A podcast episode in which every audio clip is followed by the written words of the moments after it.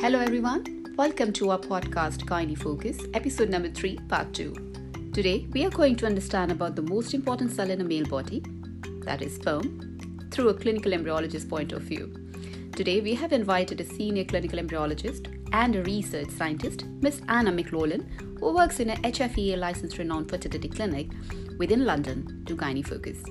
She is going to explain us about the sperm and the semen analysis, the standards, and also will brief us about the laboratory procedures undertaken for men with reduced or no sperm counts. Hello, Anna. Thank you for joining us today.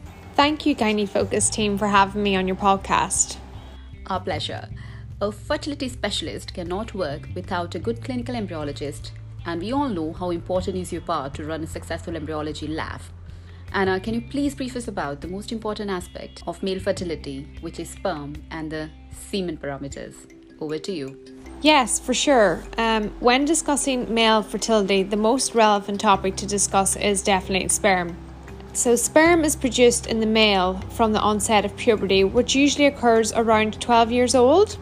Sperm is the male reproductive cell and it is composed of three different parts the head, tail, and midpiece and all of this contributes to the effectiveness of each sperm.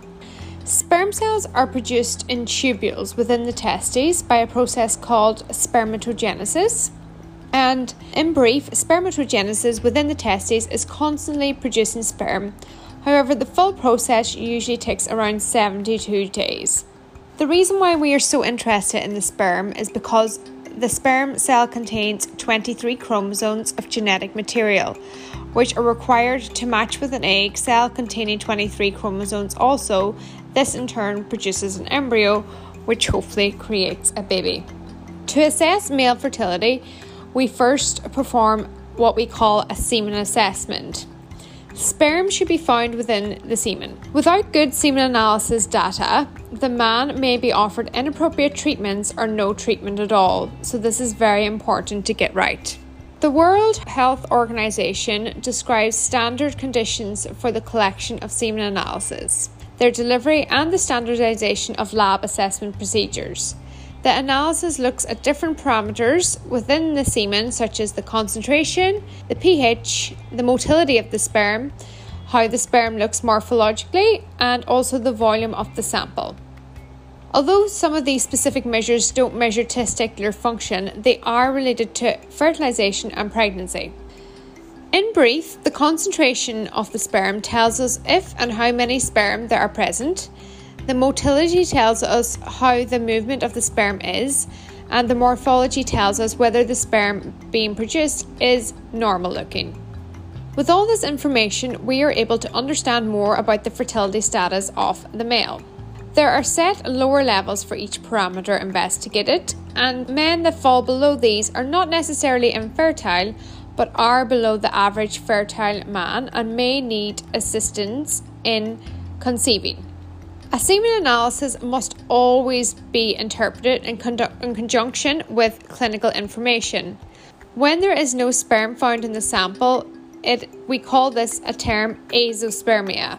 So, dependent on the initial analysis results, there are a range of additional tests which can be undertaken to further assess the sperm. These include, but of course are not limited to, antibody detection, investigating other cells within the semen, and DNA fragmentation. And if there are no sperm found within the sample at all, and after a repeat analysis, we may refer the patient to have a surgical sperm retrieval these surgical techniques to recover sperm directly from the testes or the epididymis can help those patients who are without sperm. This sperm can then be used with a procedure called ICSI, which stands for introplasmic sperm injection to help fertilization. IUI, which stands for intrauterine insemination, and IVF, which stands for in vitro fertilization, are other methods which we can use prepared sperm to help achieve fertilization. Some patients um, may also decide to freeze or put their sperm in storage if their semen analysis parameters are low to use in future fertility treatments if it is needed. Frozen samples can also be stored for sperm donors or for patients undergoing cancer treatment whose fertility may be affected by upcoming treatment. Thank you, Anna, for coming over to Gynae Focus and giving us this brief information about male fertility, the sperm and the semen parameters. We would look forward to get you back on the Gynae Focus again.